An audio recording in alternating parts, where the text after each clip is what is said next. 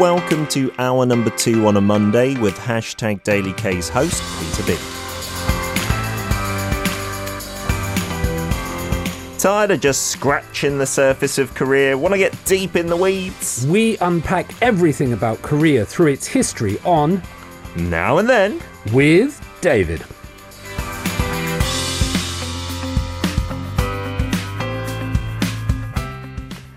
It's a Monday morning. It is Valentine's Day, and there's no weekday guest I'd rather have in the studio than David Tizard on this lovely romantic day. How are we doing? Why are you getting further away? the, the chair wheels must be broken. Yeah, I'm, I'm, I'm comfortable with that, Pete. That's totally good. Lovely stuff. Have you had a good week since we saw you last? Yeah, yeah, absolutely. It's getting a bit warmer. The Ipchun, the, the start of spring, has definitely come upon us. It feels that way, yeah, doesn't it? so yeah, things are going good apart from the, the COVID outside, but we'll leave that. But other than that, the, the world is uh, a bright, happy place for me. Yeah, I, I do like the temperatures warming up. It, it makes me realise soon we're going to be able to play freely outside, maybe take the kids to some outdoor venues as well without worrying too much about Yeah. wrapping up super warm.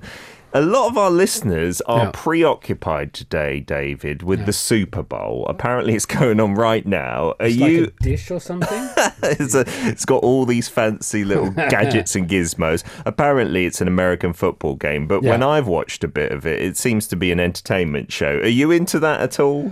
I find it too stop start for my own personal taste. I grew up mm-hmm. playing a lot of rugby. Yep. Um, and, and that's a full on octane game. It never stops. And so I can understand the fascination with American football, the strategic chess like uh, arrangements. But personally, it's never been for me. I do know some people who are big fans of the, forgive me if I get it wrong, the Bengal Tigers. Ah, they're playing today. Uh, and they're the perennial underachievers. They've never really done anything, from what I understand. Okay. and so they've reached this grand stage, and you know, if they do it, I, I'm there's a lot of people I know going to be happy. That'd be fantastic. Much like Liverpool in their few decades of drought until recently. I just wanted to get a dig in there because Liverpool are way better than Arsenal. Uh, today's topic, a really interesting one. I think many of our listeners are big fans of what we're going to be talking about today mm-hmm. because they're big fans of historical dramas and movies. We're talking about the nation's attire. We are. We're going to talk today about. We're going to get into sort of K-pop and some K-pop groups and mm-hmm. how this all plays out. But we are going to talk today first about the hanbok. Okay. And the hanbok being the traditional item of Korean attire that's been worn through the years. And there's a reason that we're talking about it because at the moment, the Beijing Winter Olympics are taking place. Uh, there's a lot of great sporting achievements. South Korea winning some medals. The uh, the curling's very exciting. Oh, the yeah. short track. They beat Great Britain and Russia, I think, along Yep. the way. yep, we're, we're hearing the Youngmi Youngmis coming back from the Love it.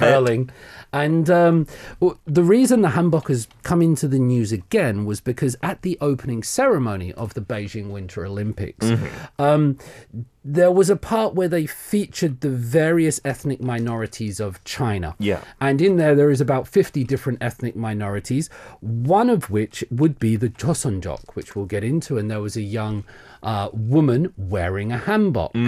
And so this caused a lot of Korean people to see that and see it as a an act of cultural appropriation or an act of stealing Korea's culture and trying to represent it as China's cultural heritage. And, and so it, it really did erupt online. And the whole internet this week has been filled with not just stories about the hanbok, but about Korea China relations more generally. Mm-hmm. Politicians have been leveraging this story for their own political gain. Yeah. And many South Korean citizens have been rightly quite upset, I think, by this story.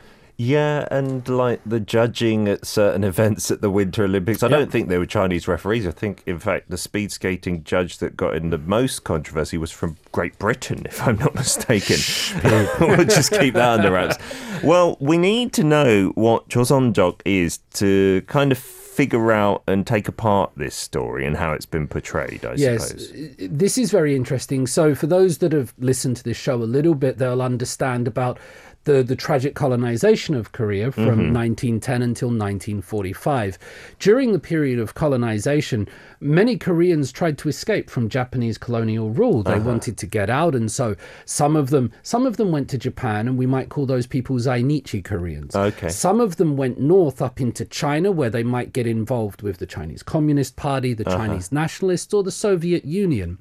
The the Koreans that settled in China in that part of the world, they're called Chosunjok, and there's there's about two million ethnic Koreans there, and they're a recognized minority group, and two million is quite a broad. Uh, it's a large amount of people there. Yeah, if you think about the population of Korea, South Korea, that would make up a big portion if they were to all return. Absolutely, and, and and they have their own culture, their own identity, and so the Beijing Olympics was trying to represent that part of it. And there's this big, deep historical antagonism between Korea and China, and Yeah. it's been playing out more recently, I think, online.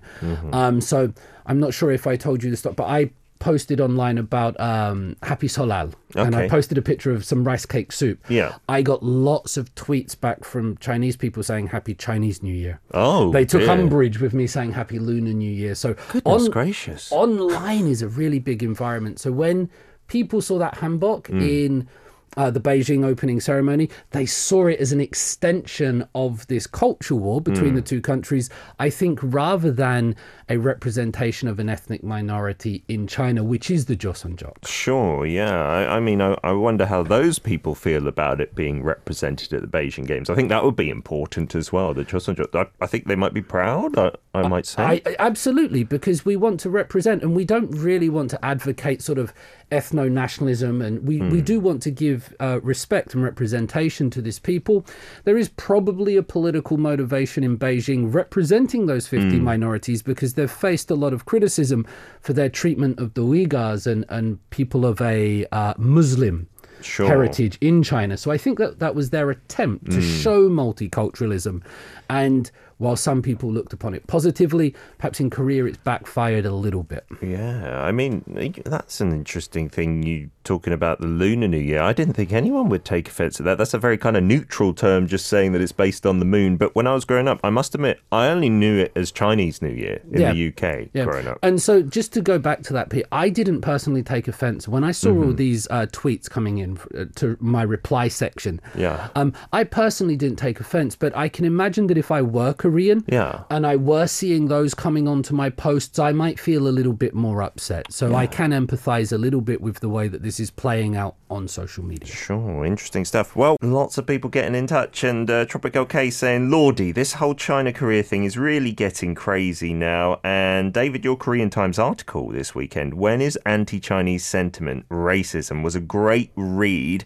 And maybe not something that you can find that easily in Korean media. It is a very interesting subject to look at. And obviously, we've not grown up here, so we've got different points of view and stuff. Right. It's something interesting to take a deeper dive in, I feel. there is a broader systemic thing going on there to be looked at. I agree. Uh, and thank you for the compliments for my article. It takes uh sometimes a lot of courage to write those things, but I do my best. Hartley Saunders II does sound like a golf player. oh, this is related to Friday's discussion about Korean Chinese food and the, the, the the Chinese food in Korea is very, very popular. It's so different from the Chinese food that we would have back in the United Kingdom, for Yeah. example. Um, but yeah, there's there is this deep dialectical connection between and, and then Sherry Russell says, I didn't know there was all this umbrage going on over the issue. Hmm. People are taking umbrage and the qualm levels are high, Sherry Russell. Yes, it's very serious here. Yeah, we talked about it being an issue, I think about six months to a year ago when there are some articles coming out from China, some influencers wearing the hanbok and Yeah. or something that looked very similar to a hanbok and kind of claiming claiming ownership. And then there's been the kimchi scandal as well, which really hit a nerve with many Koreans. The. Song Jia one has has played into it as well, and the politicians. Yeah, it's it's a very big, deep story. Let's get on to hanboks. Yeah. This is uh, something that can't be disputed. How lovely they are. Stacey saying they're beautiful. Benedict saying I love them. I've never had one yet. You do need a hanbok in your closet just in case. I feel. Yeah, I've got two. I think. I nearly wore one today for this topic, but ah. just the practicality. do you know what I mean? It's I I did nearly wear one. Let's the the hanbok over time has changed, and so we'll just bring up a little image just to give the, the viewers and Oh. listeners an idea how it's changed from the Goguryeo to the Goryeo to the early Joseon and to the late Joseon. Wow, it really is different, isn't it? It is, and so most of the hanbok that we know today is based on this kind of late, mid to late Joseon dynasty. So from around the let's say 1500s onwards, Mm-hmm. that's kind of it. However, it's always composed of those two parts, the top and the bottom. Yeah. And and it's how they go together. You'll notice that the length and the widths of these have definitely changed over time. Yeah, it does look like, for anyone who can't see the image just listening, in the Goguryeo dynasty, the top, I don't know how long it goes, I can't see the end of it, but Mm-hmm. in the late Joseon dynasty, the top, the Chogori, I think that's called, Right. is way shorter, like almost to your chest level kind of thing. And Absolutely. that's it. It- Yeah. It's getting much, much. The top is getting much shorter over time, and the skirt is getting a little bit uh, more narrow, less wide. I think that's what's that's what's taking place there. In terms of the regional and cultural transmission, um, obviously this can history can be very difficult, but I think it's important to get this idea that with Korea, with China, with Japan, the cultural transmission as as as music, as food, as mm-hmm. literature, as clothes, as all of these things during a thousand years, two thousand years, it was never a one-way street. Sure. So it was never just cars. If you imagine a road with just cars going one way, it was never that. It was always two-way, and it was always dialectic. Yeah, I would They- assume many countries and their neighbours, it would be that way, right? No, absolutely it is. And so to say that one thing is 100% only, let's say Japanese or mm-hmm. Korean or Chinese, it's very hard sometimes to pick them apart. Of mm-hmm. course, there are specific characteristics, but I think that you will see similarities between these types of dresses Yeah. and the clothes. One thing that I will point out is the mangon. And the mangon is like a, a Korean piece of headwear. And this one that they've said is uh, this one was from the Joseon dynasty. And, and this did sort of go and influence the people of Ming dynasty in China. Oh, wow. So the, the culture was going some ways. They were getting ideas from each other during this. Yeah, and you would have seen a lot of these things in historical dramas and movies if you've seen them from Korea. And we did talk about some controversies in one historical drama which was cancelled, right, due to the Chinese kind of Uh.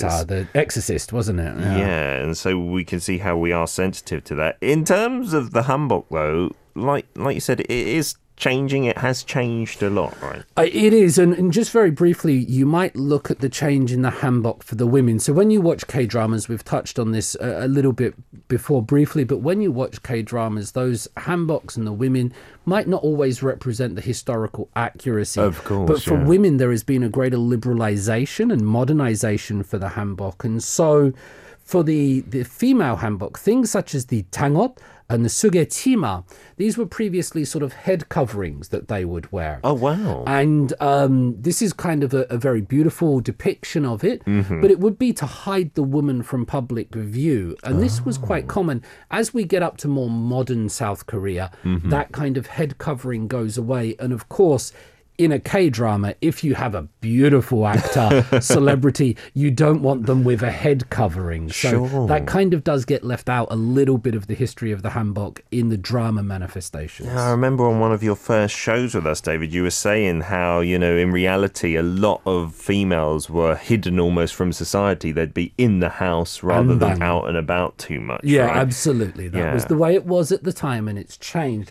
and it has really changed these days. Yeah, so looking into Hallyu, which is the buzzword of the minute, has been the buzzword for more than a decade, been like on and off, but Yeah. really on at the moment with BTS and whatnot. Hanbok has kind of gone hand in hand to a certain extent. It has because if you look at uh, elements of Hallyu K-pop videos, these are watched and enjoyed by people from all over the world, and different people have different ideas of cultural sensitivity. So some people might suggest in K-pop videos that to use, let's say, braids or to use certain hairstyles, to use certain concepts is is a form of cultural appropriation. So we have to be careful of that. But also, on the other hand, when these K pop artists, when they represent Korea through the use of hanbok Yeah. and through the use of these traditional cultures, then the fans start to get excited. They Yes. say, well, look at that. And it becomes a bridge to learn, I think, more about Korean culture and Korean history Hmm. through just the pop music itself. I think it is totally win-win if you're using Korea's cultural content as a K-pop artist, right? I'm trying to talk to you at the moment, Pete, but I can see a picture of Blackpink on the screen here. and It's I'm distracting me completely. Because we are connoisseurs of the modern style of hanbok, I Yeah, feel, David. yeah. These are like not the traditional sense because we're seeing mini skirts and hot pants infused with the kind of hanbok patterns and whatnot. I must confess here, here's a go back for you. Uh-huh. I must confess that if I were to see that, I wouldn't immediately think that was a hanbok. No, just at a glance earlier, I was like, why have we got that picture? And then I look Yeah. closely and you can see some of the tops are in the style of that chogori where you're kind of pulling over one side above the other. Yeah. You've got kind of that collar region as well. And they look stunning. They do, and when they did their their new song at the time, "How You Like That" on Mm-hmm. the, the Jimmy Fallon show, that was what they were dra- uh, wearing, and it sort of really caught the eyes of people because you can see just when I talked about representing culture, they were digging into Korean heritage. They were creating that fusion Mm-hmm. between history and you know that modern, chic, attractive look, but it was steeped in Korean culture rather than any other cultures from around the world. Yeah, and I, I guess it kind of maybe makes more sense because I, I feel like if this was maybe f- 10, 15 years ago when it wasn't as global K pop, that Korean audiences might think, why are you wearing hanboks in your videos for us, you know? But if you're doing it to the outside and promoting it, I think Korean fans are then really excited, like, well done for doing that. K-pop is uh, often K-pop is for Korean people because in Korea it's Yep. not K-pop; it's just pop. or, Yes. you know, it's it's different. So I, I think you're right that the audience does matter. Yeah, and I do recall as well BTS getting a lot of love for their hanboks, right? And you can see the media attention that the, the articles and the YouTube videos that get made when BTS do something like this. Perhaps one of the more famous was the 2018 MMA awards. You get Jimin uh, doing all the dances on stage, you get the traditional Korean culture associated with it. And this creates so much global attention and it puts the focus on Korea. Korea's clothes, Korea's culture in a very positive way, I think. And it, when you have BTS as a conduit for that, Yeah. wow. Yeah, it's much more interesting to watch BTS and Blackpink on stage than listen to just me and you dryly talk about it, which we're not doing because we've got the help of these great things and your great insight as well. But that just helps fans approach it, right? Much more naturally and easily. It does, and it the, the next one is a funny one. Jin even wearing one to the airport on his way to Hong Kong. Airport fashion is quite a thing in K-pop. I'm not sure if you're aware of this. Yeah, but isn't it like designer clothes and maybe some comfortable tracksuit pants that look really stylish? I didn't know. He looks like he's in a historical drama in this one. Yeah, he's in the airport.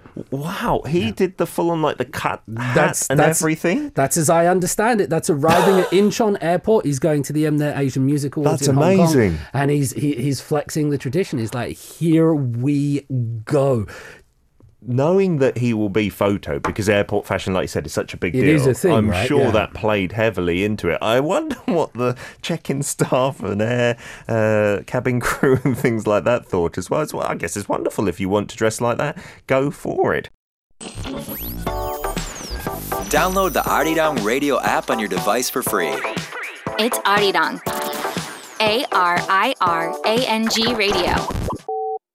Uh, lots of you commenting on this. Frankie's on board saying, What are you talking about? Well, so far it's Hanbok and Hallyu was in our last section. So if you've got any examples of you seeing that and having liked it, please do let us know. Ing saying from Malaysia, I'm hearing about the whole Hanbok controversy for the first time.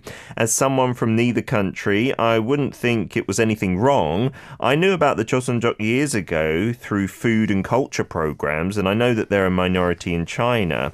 And I do use personally Lunar New Year when wishing Korean friends to avoid offending anyone a Happy New Year. And we don't wish anyone Chinese New Year in the Chinese language, we call it Lunar 2. Ah, but it might be necessary to call it Chinese Lu- Lunar uh, Chinese New Year in Malaysia to avoid confusion, as we have multiracial nations having many different New Years. Hmm, that's interesting. Yeah, I guess in the Chinese language you wouldn't say Happy Chinese New Year, would you? No, no. It'd be just a given.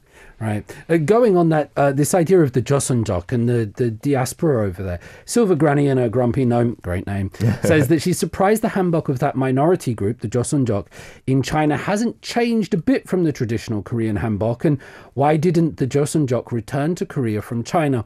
The, really good questions, uh, Silver Granny. And um, I would say for the first one, with the hanbok had not changing, it was very much a modern representation of a hanbok. It wasn't necessarily a traditional one. It was a hanbok akin to what you might see, and we might touch on it in a minute. For example, in downtown Seoul at one of the palaces. Mm-hmm. And so it, it, that also did raise some discussion. And why didn't the Joseonjok return to uh, Korea from China?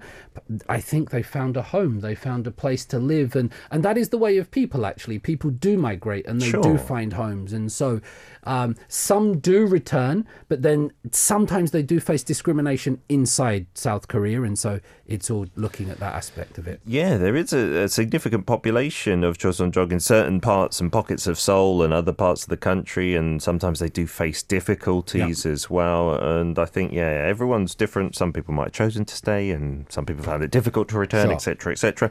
Uh, we've got something from Hartley saying, "I would love to wear those male hanbok styles with those wide brim black mesh hats, the cats." Do it, Hartley. Why not? The cat got so much fame after Kingdom, That's right? right, yeah. And so you can find it quite easily on many of the online stores all across the world, You right? can. Stacey says they look beautiful in their hanbok male hanbok outfits, but what about the bride ones? Stacey, stay tuned. You might hear one. Oh. And Sherry Russell saying she's learning more things from today's episode and didn't know about the Korean diaspora in China. Yeah, absolutely. There's uh, it's really interesting to learn about and to pay attention and try to increase our understanding of these things. Yeah, it must be one of the biggest populations of Koreans outside Korea, right, Yeah, in terms yeah. of their heritage. And uh, this from Siska saying, just because you're talking about hanbok, happy Valentine's Day to you guys. I love watching the sageuk dramas because of these pretty ones. And this is you wearing it outside, I believe, one of the palace walls with a couple of other Oh, listeners. Wow, that's fantastic. It looks beautiful and kind of looks like the one that I recall seeing at the Beijing Olympics Yep. opening ceremony, a little similar to that.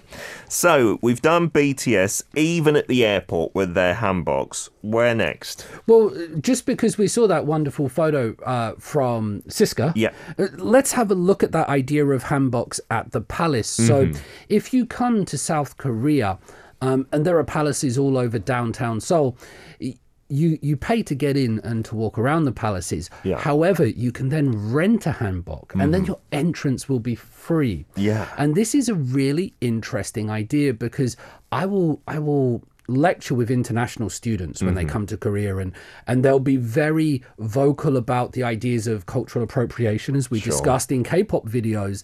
And then at the weekend I ask them, well, what did you do during the weekend? They'll say, I went to Gyeongbokgung and I wore a I wore a hanbok and I, I posted it on my social media. I did it personally. Yeah, exactly. so the, the point I'm trying to make, not to make light of it, is that in Korea, Hmm. when you visit these sites and landmarks, you're you're encouraged almost. They, they want people to represent Korean culture. So sometimes it's not the act itself, but it's who's doing it and the reason. So in Korea, wearing a hanbok is is really encouraged, and, uh, and so many people do it. If you go to those palaces, Yes, you like see, especially the younger generation taking photos for their social media. And like you said, I think Koreans as well love it when they see foreigners wearing it in places like Gyeongbokgung and stuff. Yeah, They'll be I- bigging it up. Absolutely, and it's not just the palace. You'll see um, when you look on the screen. If for those that are looking at it, Mm-hmm. it's so so common, and it it really adds to the occasion. I think because it's not just people walking around in jeans, but you can. You almost feel like you're in a K drama if you do Yeah, this. You, know, you get this idea that you're you're royalty of some sort. And it looks way better for your Instagram feed, I must say that. I'd love to wear a bear skin at Buckingham Palace, like wear the uniform. wouldn't? Yeah, Yeah, if I got yeah, free yeah. entry as well.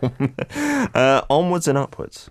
onwards and upwards. Well, one of the times, because like you say, Pete, you have this wonderful hanbok with the tiger on the Mm-hmm. back. I, I don't necessarily wear a hanbok in my day to day life, but one of the times where hanboks are often still worn is during parts of a Korean wedding ceremony. So Mm. yeah. while in recent life you, you have the the interesting thing I noticed about a Korean wedding is that the bride will often go through about four or five changes of, of clothes during Yes, it. It's, it's not quite impressive. It is, isn't it? So in in the West, I, I understood that it was one wedding dress. Yeah. Mm-hmm. and that's the dress that you wore. In South Korea, there'll be a main wedding dress. There might then be a cocktail or an evening dress, Mm-hmm. and then for those that do the pyebaek ceremony, then there will be people wearing the hanbok as well. Is this you, David? yeah, that's me. Goodness gracious. Yeah, you, you often find them wearing these kind of royal looking ones, as you're doing here. And I love it. You've got the same Western token friends sitting looking a bit mystified in the background. That's that's my younger brother. That's Oh. Adam, and he's getting married uh, in September. Oh. And so I thought this was an interesting to show him there. He's on a he's on a diet at the moment to get ready for the wedding. Congratulations. There's a reason though, Pete, why people wear that is because for that one day when people got married, Mm-hmm. they were allowed to wear the clothes of the Joseon court. Oh. So you could become Was a that a royal, uh, uh, um, part of the protocol? part of the protocol, so official. So it was only a low ranking one, Mm-hmm. but for that one day, you got to feel special and to wear those clothes. So I think that's quite a nice, nice aspect of it. You know, you get to feel special on your special day. Yeah, I absolutely did that at my wedding. It's not just foreigners that do it, but also Koreans, because sometimes you will see foreigners wearing them more for touristy reasons or whatever. Yeah. But at weddings, I've seen most of my friends at the Pyebaek, that kind of post. Um, I guess more standard wedding ceremony, the traditional one where you're throwing the jujubes and the chestnuts to see how many kids you're going to have. Yes. You are wearing the hanbok. Absolutely. I do love that touch. Uh, in terms of this next topic, we've talked about it a couple of times on the show that there are some schools that are going to be taking on hanbok uniforms, and I think they started it a few years ago, but a very modern version, right? A very modern version, and yeah, so the ones that you see in the dramas, this is this is an adaptation, and it's pushed really by the culture uh, department of the South Korean government. They're Mm-hmm. Yeah. trying to get hanbok into the day to day lives, and this comes through with a lot of sponsorship and funding. Yeah. Whether it's successful, whether it pays off, whether the young South Korean kids really want to be wearing modern hanboks is a different question. Sure. However, there is this movement to sort of update it and make it part of Korean life. So Korea can Korea can provide continuity from its history to its modern life. Because if you look at Korean history and you look at modern Korea, sometimes there seems to be a lot of disjointedness. Sure. And so I think these are very interesting efforts to just, just to bring those two things together a bit more. Yeah, I I don't know if anyone asked today, but you know, in in regular daily life, you're not wearing a traditional hanbok. You know, even on the holidays, many people don't wear them at all, and even some kids won't wear them because they're just like, I don't want to do it again, mummy or daddy. That is a personal experience I had for this solo. you Yeah, know. So- absolutely, absolutely. That's Maybe in the goes. future through school uniforms. I'd love it if my son wore it, to be honest. But they don't wear any school uniforms at elementary school here for the most part, right? no, no. It's more from like middle school. David, as ever, thank you for this really interesting topic. We'll see you again next Monday. Thank you very much. Have a good day, everybody.